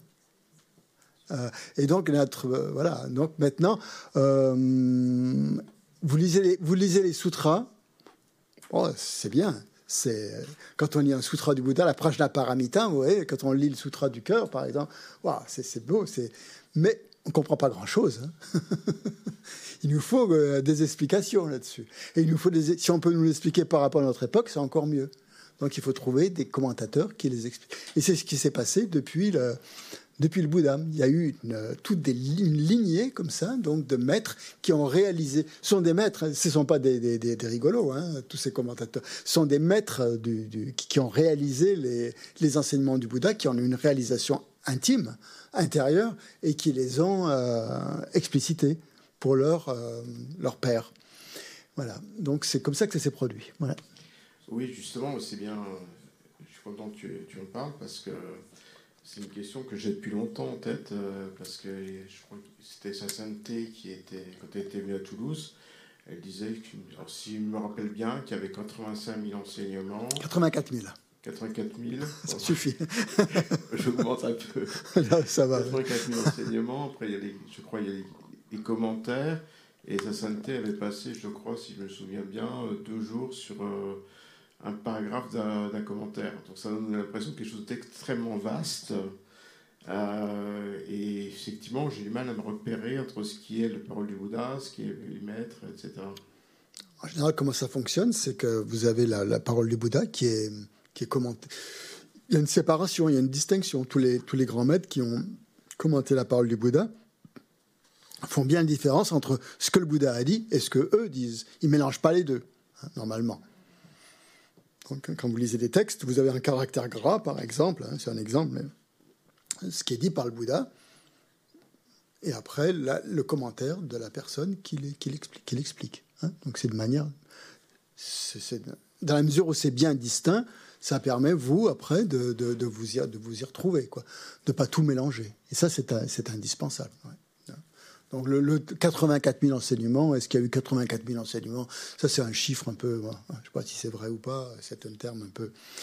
Euh, Peut-être pourquoi 84 000 et pas 80 On dit c'est parce qu'on a 80 000, on a 84 000 perturbations mentales. Donc il faut 84 000 enseignements pour résoudre, pour éliminer ces perturbations mentales. Vous ne trouverez pas les, 4, les 84 000 enseignements. Ça va être difficile, hein, peut-être. Donc en fait, tous ces enseignements, ces 84 000 enseignements ont été regroupés voilà, dans les Kangyur et dans, les Tengyur. On peut, on peut dire ça comme ça. Dans le canon. Euh, ça, c'est le canon tibétain que vous avez au-dessus de votre tête. Hein. Donc ça, c'est toujours c'est placé au plus haut dans un hôtel, hein, parce que c'est vraiment oh, c'est la parole du Bouddha. Vous vous rendez compte hein C'est ce que le Bouddha a dit et ce, que les, grands maîtres indiens euh, ont expliqué. Donc c'est pas n'importe qui, c'est pas des Kangyur et Tengyur.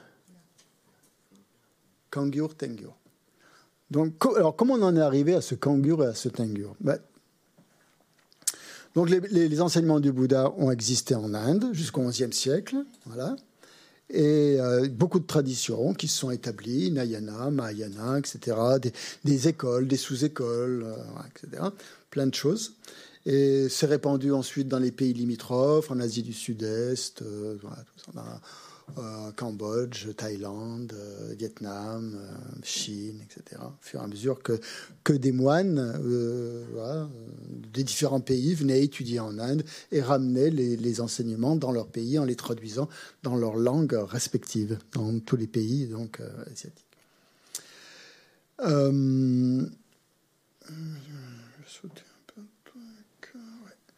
Donc, qu'est-ce qui s'est passé au Tibet?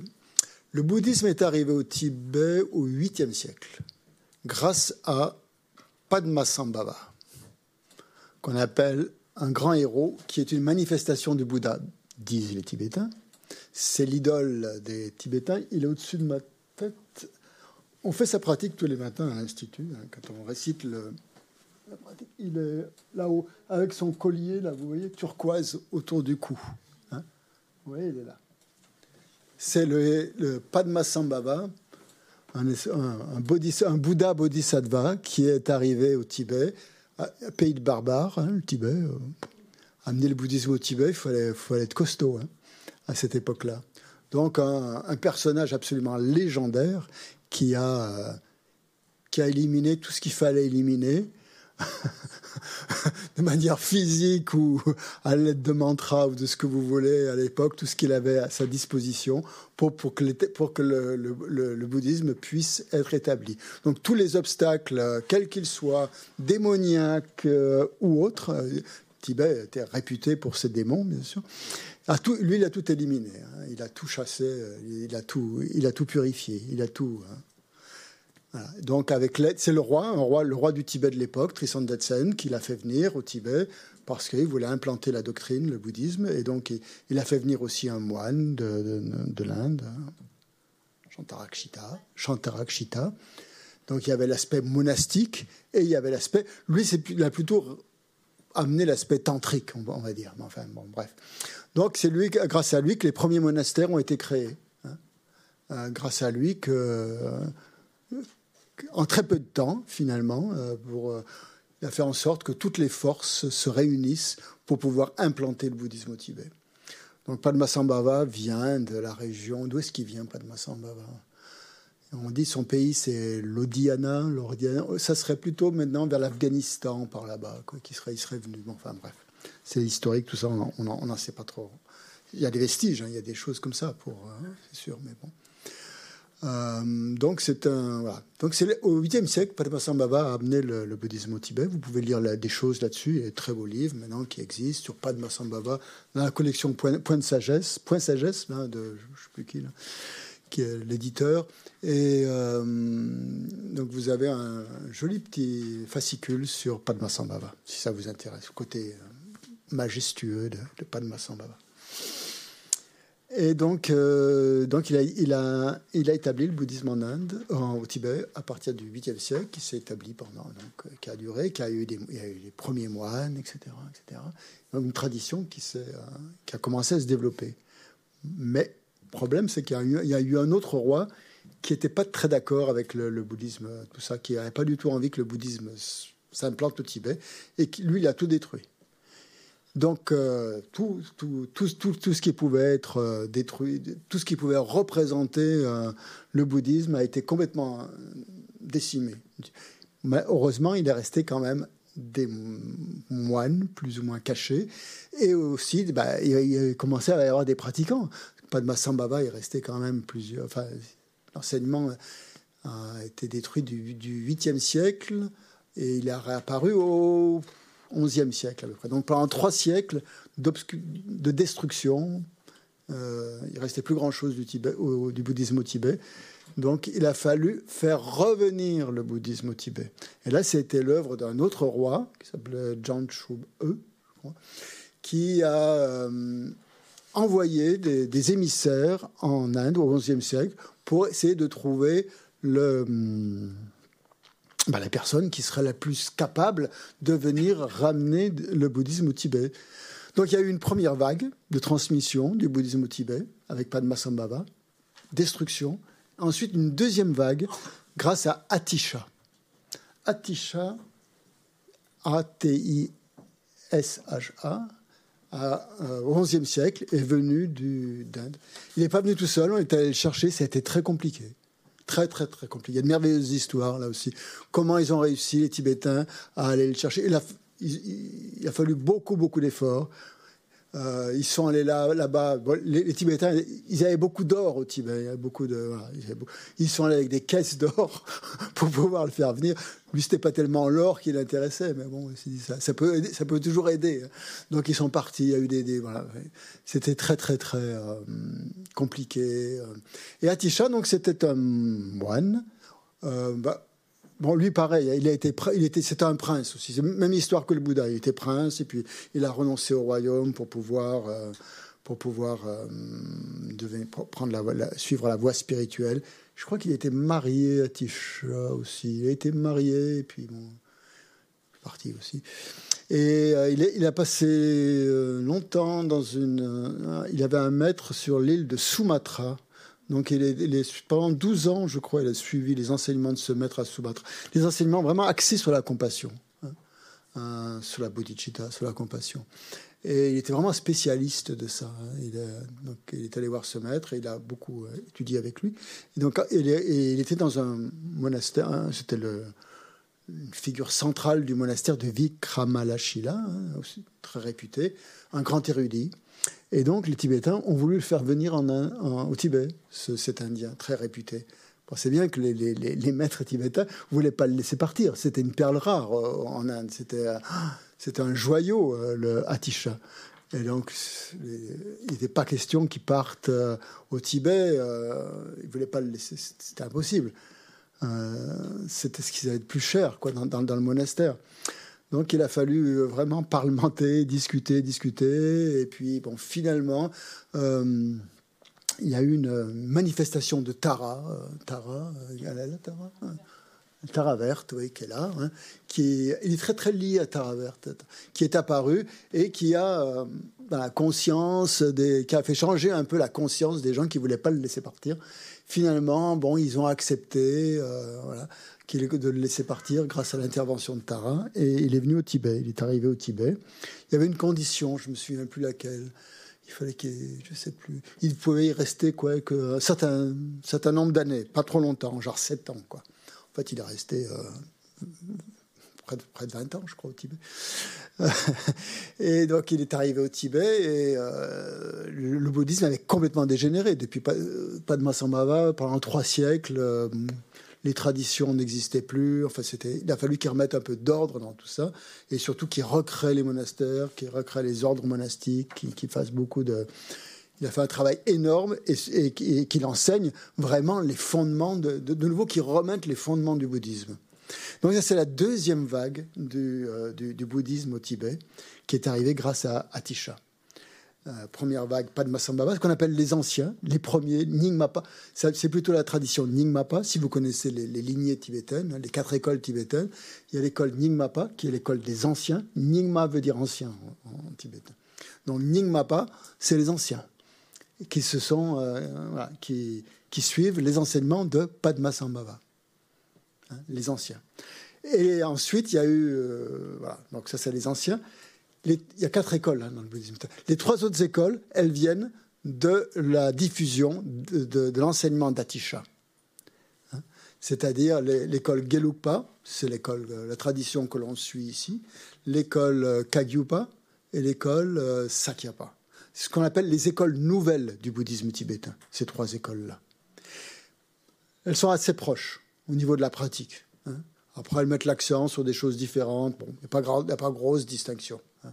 Elles ont des maîtres différents qui, ont, euh, qui sont rattachés à ces écoles-là, qui ont créé ces écoles-là en fonction de leur euh, réalisation. Et euh, après, ça a donné des lignées de maîtres. C'est-à-dire que vous avez un disciple qui étudiait avec un maître, et ben, il continuait cette lignée. Donc la lignée Gelugpa à laquelle on appartient ici, ben, elle a été implantée grâce à la. Bon, je vais y venir à la euh, donc euh, Atisha donc, ramène le bouddhisme au Tibet, rapporte le bouddhisme au Tibet, et à partir de là, trois, trois nouveaux courants apparaissent, hein. les Sakapa, les Gelugpa et les, les Kagyupa qui forment ce qu'on appelle les écoles nouvelles du bouddhisme tibétain, fondées sur l'enseignement d'Atisha. Vous me suivez? Ouais, ça c'est Gelugpa, Kagyupa, Kagyu, Kagyu. Kagyu, pas, ça veut dire, euh, c'est comme un, nominatif, celui qui pratique, hein. celui qui pratique la voie Kagyu, hein. l'être des Kagyu, Kagyupa. Alors Gelugpa, Kagyupa, euh, Sakyapa. en fait, le terme racine, c'est Geluk, Kagyu, Sakya. Et euh, Nyingma, c'est les anciens. Donc on n'en parle plus. Enfin, on en parle, on encore, heureusement qu'on en parle encore, mais enfin bon, euh, ils sont établis, euh, tout va bien euh, pour eux. Et, sont, maintenant, on est dans les écoles nouvelles qui, sont nées de la diffusion du bouddhisme au Tibet grâce à Atisha, grâce à ce grand maître indien, Atisha. Et Atisha, il a écrit un livre, un, texte fantastique qui s'appelle La voix, la, comment on dit, la lampe, la lampe de la voie vers l'éveil, comme ça, C'est un livre qui est, qui, il contient seulement 68, 68 stances, 68 strophes. Je, je l'ai ici, tout petit. Ça, c'est la voie vers l'éveil très très concis. Atisha a repris tous les enseignements du Bouddha, les 84 000 enseignements du Bouddha, et il les a réunis en un petit volume. C'est pratique pour voyager au Tibet. hein. Il est arrivé au Tibet, il voyageait avec ses. C'est un grand voyage. Il, s'est établi dans le Tibet central, mais il a parcouru diverses régions. Il a répandu le bouddhisme, et donc avec ce petit livre. Il a converti tous les Tibétains avec ce livre rouge. Enfin, il est rouge parce que je- c'est moi qui l'ai mis rouge, mais il n'est pas rouge. C'était un tout petit texte, oui. Mais, mais ça, ça retrace tout. Ça, oui. Il a réuni tous les 84 000 enseignements du Bouddha en un seul texte. Très fort, hein C'est codé. Comment? C'est codé, non? C'est pas codé. Et donc c'est très, très, très, très, très concis. Hein Tu peux redonner le, le titre le titre, c'est le titre littéral La lumière de la voie vers l'éveil. Lamdrun. Lamdrun en tibétain. La lumière de la voie vers l'éveil. Vous pouvez le trouver à la boutique euh, avec les explications, je pense, de Dakpo Rinpoche, qui est explicite, hein, qui, qui fait. Dakpo Rinpoche, c'est un maître actuel qui, est- qui est vivant, qui est encore vivant. Et il est aux éditions Guépel. Vous pouvez. Ça s'appelle. Le titre, ils l'ont appelé. euh, L'oiseau a besoin de deux ailes pour voler ou quelque chose comme ça. Je ne sais plus comment, comment ça s'appelle. Comment... Vous, vous demandez à Clotilde à la boutique, elle, doit l'avoir, elle vous montrera. Hein? Celui-là ben, ça, en fait, moi j'ai, pris juste les strophes racines, j'ai pas pris le commentaire. J'ai pris les strophes racines et je me les suis mis. euh, c'est moi qui, les- fabriqués, hein, ce- ce- ce- pour voyager. Hein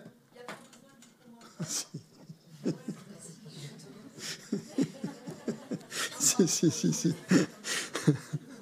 Mais bon, moi je me prends, je suis très orgueilleux. Moi, je pense que j'ai pas besoin de commentaires. Alors, euh.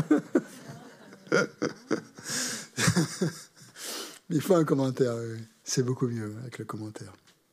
Ah, On va revenir aux commentaires. On va y arriver. Donc voilà. Donc euh, ça s'appelle la lumière de la voie vers l'éveil, c'est-à-dire la lumière qui éclaire la voie vers l'éveil.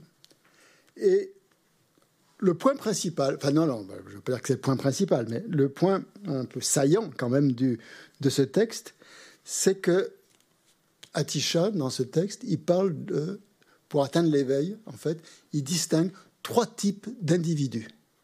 En fait, trois, types de voix hein, qui vont correspondre à des individus différents.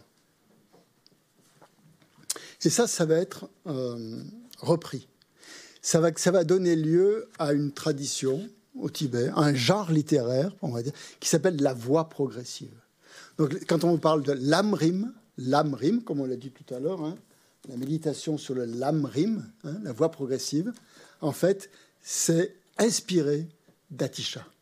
C'est Atisha qui a créé le premier lamrim. Et après, toutes les écoles nouvelles ont, se sont inspirées d'Atisha pour euh, créer je ne vais pas dire créer, mais en tout cas, c'est, vient du Bouddha, hein, c'est les paroles du Bouddha, compulsées par Atisha, synthétisées par Atisha, et après euh, développées, on pourrait dire, par euh, d'autres maîtres des grands courants des traditions nouvelles du bouddhisme tibétain.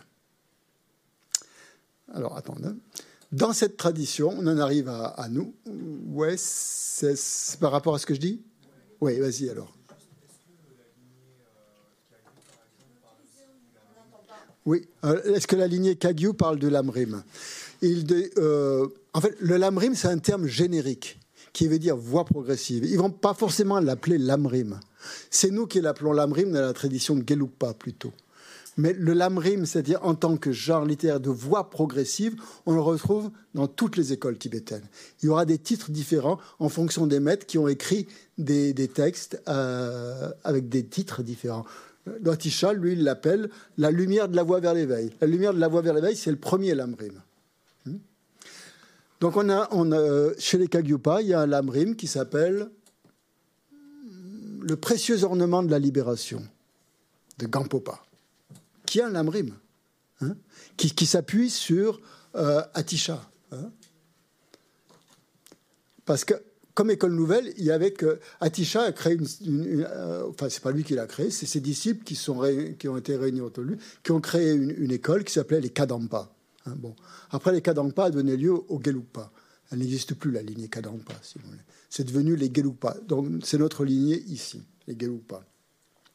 Donc la lignée Gelugpa, elle est fortement, très très très fortement influencée par Atisha. Peut-être plus que les autres euh, écoles tibétaines. C'est peut-être ça qui va... On pourrait dire, tous les gens demandent quelle est la différence entre les Kagyu, les Nyingma, les... Bon, on ne sait pas. C'est très très euh, difficile à définir comme ça.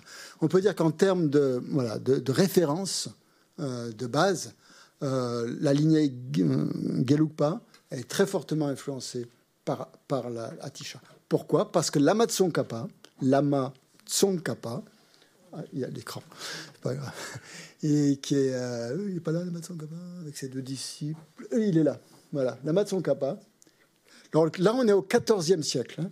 On fait un bond de trois siècles. C'est-à-dire entre Atisha et la Kappa, trois siècles. Hein. Il s'est passé des choses au Tibet, bien sûr. Euh, il y a eu des maîtres euh, suivant les écoles Kagyu, Nyingma, euh, plein de maîtres qui ont, qui ont gardé l'enseignement du Bouddha, qui se sont transmis de, de maître à disciple, ainsi de suite, ainsi de suite, ainsi de suite, comme ça, pour le garder extrêmement pur. Donc on arrive au XIVe siècle. Lama Tsongkhapa, grand érudit, énorme érudit et yogi en même temps. Il avait les deux qualités. Les deux qualités indispensables pour préserver l'enseignement du Bouddha, c'est être à la fois érudit et à la fois yogi. Si vous êtes qu'érudit, vous n'avez pas de réalisation. Vous connaissez les textes par cœur, d'accord, c'est bien. Vous avez une super référence, vous avez tout, tout expliqué. Si vous n'avez pas réalisé, vous ne pouvez pas les transmettre vraiment. Hein. Vous ne pouvez pas vraiment les transmettre à des disciples. Vous pouvez toujours raconter des histoires, mais bon, il n'y a pas la réalisation. Et vous ne pouvez pas être vraiment un accompli si vous ne connaissez pas les textes non plus. Il faut quand même, euh, faut quand même se fonder sur, euh, sur, sur, la parole du Bouddha, sur ce qui a été expliqué. Sinon, on peut, on peut être yogi comme ça dans la montagne et puis passer son temps à, regarder le ciel. Euh, pas sûr qu'on réalise quelque, quelque chose. Hein. Donc il faut avoir les deux. L'érudition et la... Comment on pourrait appeler ça? Je trouve plus le terme. Là, la réalisation. La réalisation et l'érudition sont deux aspects très importants de l'enseignement bouddhiste. Hein. Mais les deux vont de pair. Hein. On ne peut pas avoir de réalisation euh, si on n'a pas un minimum de compréhension. Hein. Bien sûr. Il faut, il, faut, euh, il faut étudier aussi. Donc, dans la tradition Gelugpa, l'accent, donc si on voulait distinguer la tradition de des autres traditions, mais c'est très grossier. Ne vous fiez pas trop à ce que je dis, c'est gros. Maintenant, les choses ont changé, mais c'est un peu des clichés, quoi, ce que je, ce que je dis. C'est que l'accent est mis vraiment sur l'étude, hein, plus dans la tradition Galoupa, et l'étude en premier, disons, et après, quand on a bien étudié, quand on a bien compris, on pratique. Parce que là, on a vraiment euh, du solide. Hein. On, a, on a la structure. On a, voilà. Et là, on peut pratiquer. Et on pratique pas n'importe quoi. Hein. on risque pas de se tromper. On risque pas d'inventer des histoires. On sait ce qui est notre propre invention et ce qui est l'enseignement du Bouddha. Hein. et on fait pas, on, fait pas l'amalgame. Hein. Donc euh, voilà, un peu, ça donne un cadre de référence. Il y en a qui ont dit, mais moi je trouve c'est complètement faux, que les Kagyu, ils faisaient le contraire. Ils, pratiquaient d'abord euh, et après ils étudiaient euh, bah, ils pratiquaient beaucoup de choses avec comme Milarepa et euh, les instructions de leur maître. Bien sûr, exactement ce que tu as tout à fait raison. Ils pratiquaient quoi? Il fallait bien qu'ils reçoivent des instructions pour pratiquer. Hein. Donc, ils avaient quand même des instructions personnelles que leur maître leur donnait, mais pas des grandes universités où ils allaient apprendre euh, toute la scolastique, où ils allaient apprendre toutes les écoles philosophiques, où ils allaient tout. le minimum le maître les faisait évoluer en fonction de l'instruction orale qu'il leur donnait, très réduite. Très, très réduite. OK, pendant six, ans, vous allez méditer sur la précieuse renaissance humaine. Et méditer là-dessus. Ça suffisait. Il réalisait, et il passait à autre chose. voilà. Donc, moins l'accent sur les études et plus l'accent sur la pratique. Ce sont, maintenant, ça c'est Maintenant, toutes les écoles, Kagyu, Gelu, Nyingma, étudient tous énormément parce qu'ils se sont rendus compte que c'était absolument indispensable et pratiquent tous énormément parce que c'est aussi indispensable. Donc ça s'est nivelé, je dirais maintenant, entre, ces écoles. Mais, mais, les grands monastères, pardon, au Tibet, les grands monastères, les premiers grands monastères Sera, Drepung, Ganden. C'était des énormes universités où on, étudiait vraiment. C'était des universités monastiques avec des professeurs émérites qui, enfin, qui, passaient euh, un examen. C'était très, très, très construit, très, très élaboré, euh, des études extrêmement sérieuses. Donc, si vous aviez les capacités et que vous aimiez l'étude, eh ben, vous alliez dans ces monastères. Et là, vous développiez vraiment votre compétence, vos compétences intellectuelles. Si, vous n'aviez pas les compétences pour étudier, bah, voilà, bah, vous avez plutôt envie de méditer en montagne, vous êtes dans une grotte, vous avez un maître spirituel qui vous guide, vous n'avez pas envie de faire des grandes études, voilà, bah, vous allez euh, dans d'autres monastères beaucoup plus petits où on va insister, on va faire des retraites de 3 ans, puis des retraites de 6 ans, et voilà, ainsi de suite, progressivement, tout en recevant quelques instructions, mais très très peu, comparé aux grandes, grandes universités monastiques tibétaines. Donc il y avait tout ça, il y avait ces deux aspects, l'aspect pratique et l'aspect yogique, ou l'aspect yogique et l'aspect érudition. Mais il faut les deux, forcément. Voilà.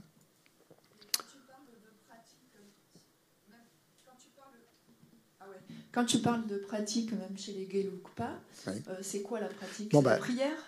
C'est tout- toute la méditation, la réflexion. Voilà. La Tsongkhapa a mis l'accent sur les trois principaux aspects qu'il fallait pour réaliser l'éveil, c'est-à-dire écouter les enseignements, hein, hein, ensuite y réfléchir et ensuite les méditer. Voilà. C'est ça la pratique en fait. hein. Là, ce que vous êtes en train de, vous êtes en train de pratiquer. Là. vous êtes en train d'écouter des enseignements, enfin enseignements. Euh, c'est une causerie, hein, pas vraiment des enseignements. Je peux dire que j'enseigne. Euh, vous, allez, ça va vous faire réfléchir un petit peu, peut-être, j'espère en tout cas, Et ou peut-être lire des livres. Donc là, vous allez passer. Et après, j'espère aussi méditer un petit peu là-dessus. Et c'est grâce à c'est ça la pratique en fait. Donc on intègre à la fois l'étude et la pratique. Et c'est un peu la voie que que, que, demande euh, que la Tsongkhapa a mis en place. Dans les autres écoles aussi, ils écoutent, ils étudient, ils, réfléchissent et ils pratiquent. Mais, mais Tsongkhapa a vraiment mis l'accent là-dessus, hein, sur, cette, manière d'intégrer les enseignements. Donc là, Tsongkhapa, grand érudit, grand yogi en même temps, grand philosophe aussi. Sa compréhension de la vacuité, bah, incroyable, incroyable.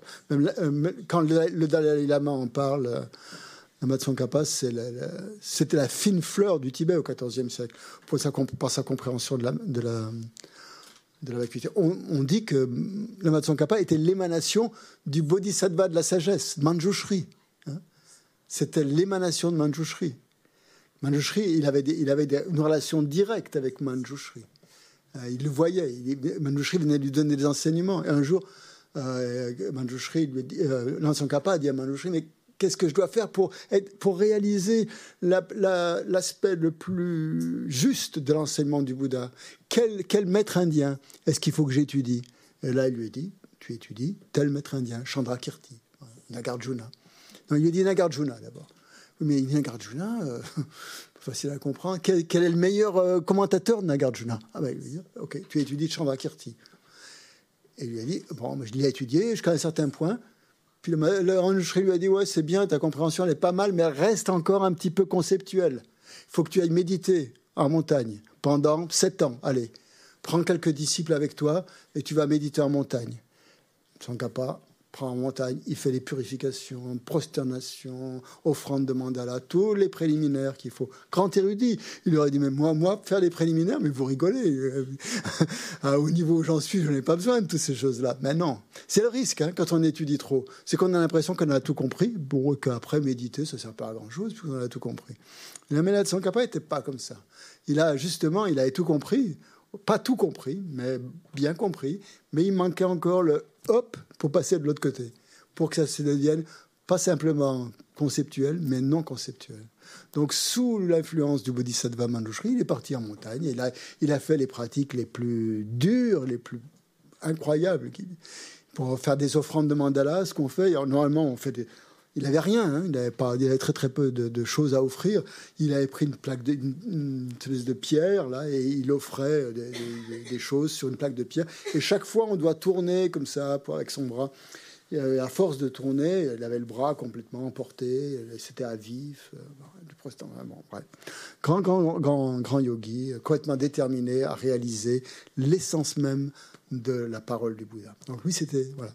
Et c'est cette voie donc euh, qu'on va expliquer pendant euh, pendant ce, ce- ces découvertes du bouddhisme, la voie qu'a expliqué euh, Lama à partir de ce petit livre. Donc qu'est-ce qu'il a fait Lama Il a pris les trois premières strophes du il a été très fort, Lama aussi. Il a pris les trois premières strophes de ce petit texte, les trois types d'individus dont je vous ai parlé, qui pouvaient suivre la voie, et il a écrit, il en a fait le lamrim. Quand je vous ai dit que ça grossissait de, génération en génération, voilà, on est, passé de ça à ça. Et, ça encore, c'est un abrégé. hein. Lamrim de Tsongkhapa, euh, là, en version anglaise, là, il, fait trois volumes. hein. Euh, il fait trois volumes. Euh, donc voilà, on est passé de, Atisha à Lama Tsongkhapa. Voilà. Donc, et qu'est-ce qu'il explique là-dedans? Il explique la voie des trois types d'individus. Ces trois types d'individus, ils ont des motivations différentes. Ils veulent pas forcément aller au même endroit. Et euh, alors, je vais vous lire le, comme ça, vous, aurez une petite idée quand même du texte, du style d'Atisha. Alors, hum, je vais prendre juste les premières strophes, là où il parle de ces trois types d'individus.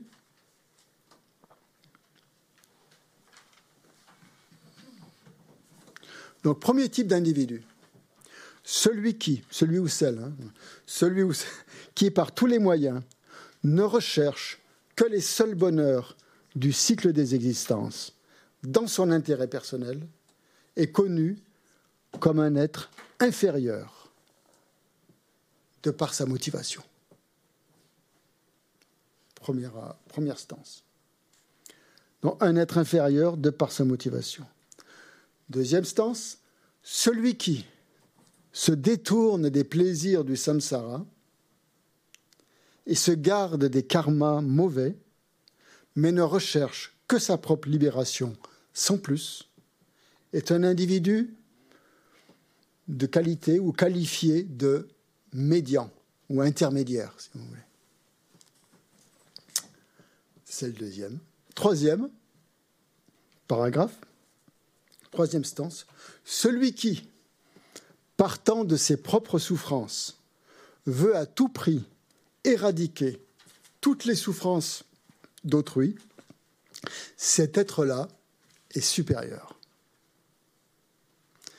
Tsongkhapa a pris ces trois stances et il a composé la voie progressive vers l'éveil, le lamrim, pour expliquer toutes les pratiques que devait faire chacun de ces trois types de pratiquants. Le pratiquant dit inférieur, le pra- pratiquant dit intermédiaire et le pratiquant dit supérieur. Quelles sont les pratiques Alors, quelles sont ben, Atisha le dit clairement. hein. il le dit clairement dans son texte. Qu'est-ce qui vise ces pratiquants? Qu'est-ce qu'ils veulent atteindre?